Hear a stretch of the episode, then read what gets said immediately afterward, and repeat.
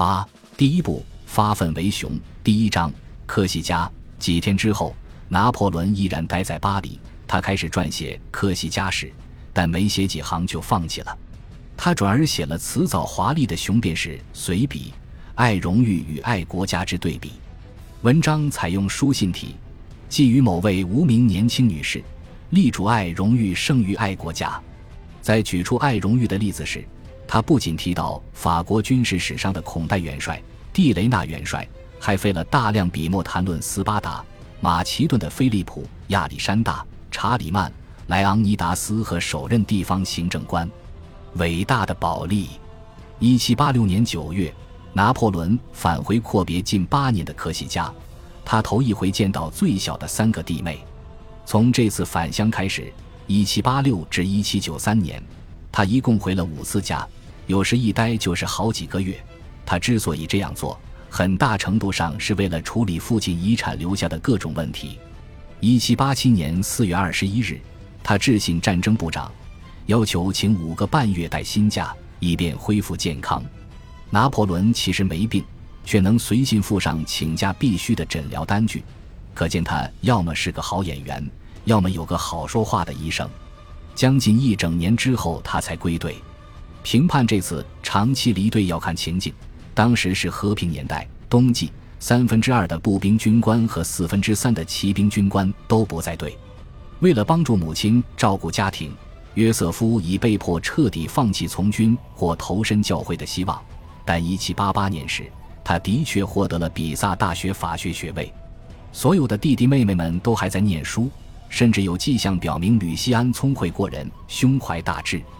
1788年5月下旬，拿破仑待在法国东部的欧索讷炮兵学校，该地靠近地荣，就像随他所属团屯于瓦朗斯时一样。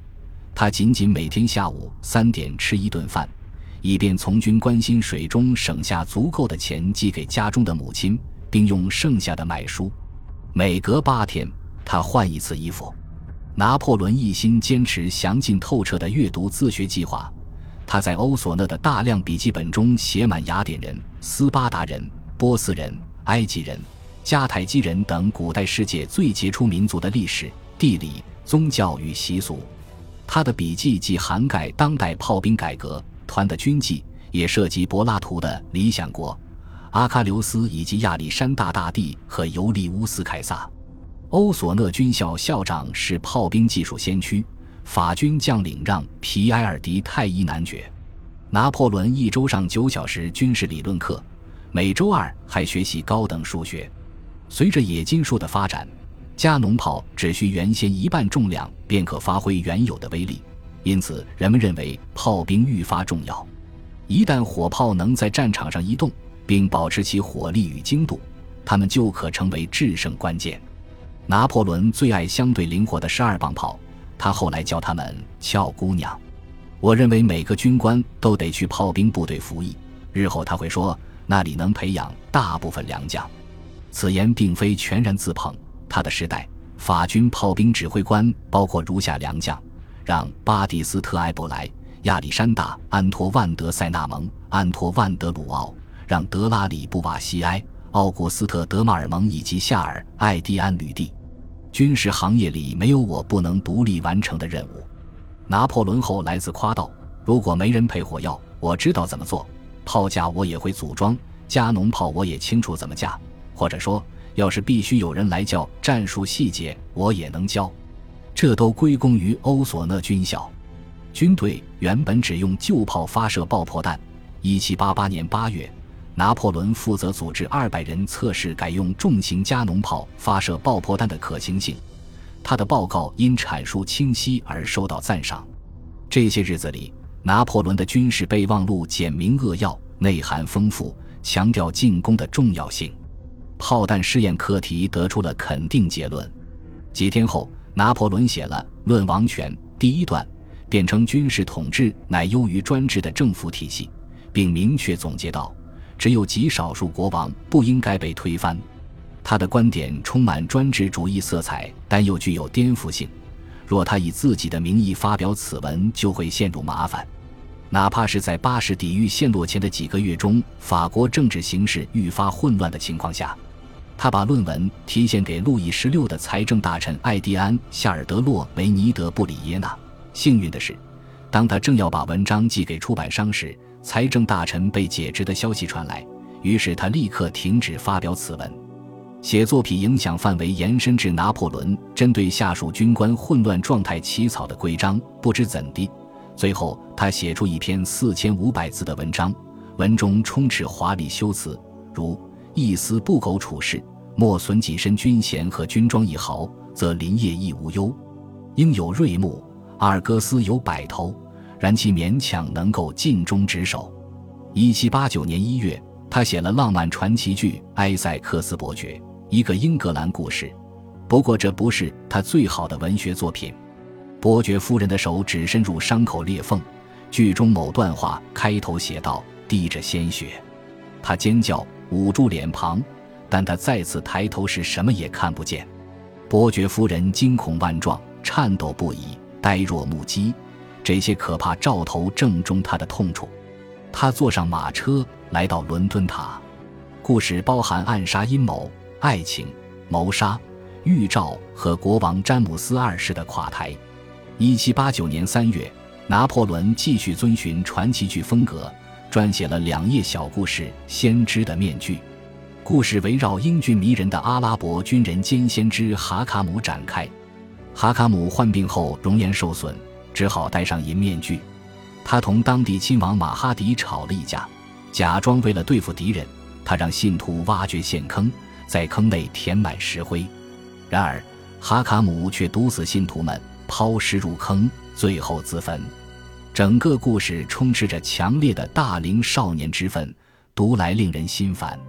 次月，瑟尔发生暴乱，暴动人群杀死了两名谷物商。拿破仑奉命沿索恩河下行二十英里，去瑟尔镇压暴动。这次行动中，他担任副指挥。老实人回家去。据说，十九岁的军官对群众喊道：“我只对暴徒开火。”他出色地完成了任务，赢得迪泰伊将军的欣赏。但政治形势到了如此地步，结果没过多久，暴动也波及欧索讷本地，暴民袭击了公共建筑，还烧毁了税务局。拿破仑从这个有利的地方视角，见证了伟大政治事件的最初征兆。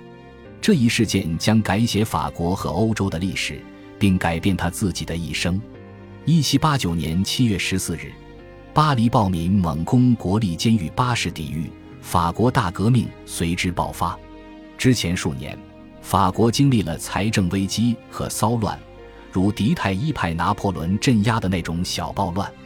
不稳定的导火线最早可追溯至一七八三年，即美国独立战争最后一年。这次战争中。法国支持反叛的殖民地对抗英国，除了瑟尔，其他地区也开始抗议低工资和食物短缺。一七八九年四月，当局严厉镇压了这些反抗，导致二十五人死亡。拿破仑常说：“国家就像人一样会患病，记录国家历史不比描述人体疾病无趣。”多年后，他的一位部长如此记载道：“法国人最真实的利益受损。”贵族和教士凭借傲慢与特权羞辱他们，人民长期苦于此等负担，但他们最终决定挣脱束缚，于是大革命开始了。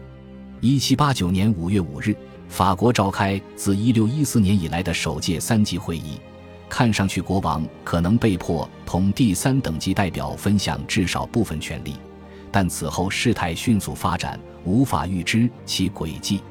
六月二十日。第三等级代表时称制定新宪法前不解散，此时他们已自称国民议会。三天后，王家卫队的两个连在镇压公众骚乱前哗变，抗议已然演变成反叛。路易十六招募外国雇佣兵镇压叛乱。消息传来后，激进记者卡米耶德穆兰号召人民猛攻巴士底狱。这次攻击导致巴黎总督、巴黎市市长和国务卿身亡。八月二十六日，国民制宪议会通过人权宣言。十月六日，暴民攻进了凡尔赛宫。拿破仑在日后的生涯中展现了非常敏锐的政治嗅觉，但就他而言，法国大革命初期，他完全误判了形势。我再跟你说一遍，巴士底狱被攻占一周后，即七月二十二日，他致信约瑟夫会平静下来的。一个月后就没有任何问题了。所以说，如果你给我三百里符赫，我就去巴黎了结我们的事情。比起宗教改革后欧洲爆发的最大政治浪潮，此时拿破仑更关心苗圃事务。他又回头去写科西嘉史，并鼓起勇气致信自己的英雄，仍在伦敦流放的保利。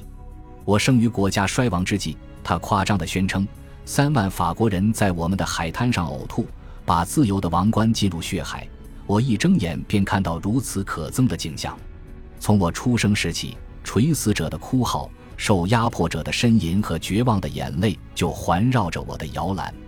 对就任军官时宣誓效忠法国国王的人来说，这些话可谓极其反常的情感。大革命爆发了，一七九零年七月，保利重返科西嘉，所以拿破仑心中分立的忠诚感无法长期共存，他将不得不做出抉择。感谢您的收听，喜欢别忘了订阅加关注，主页有更多精彩内容。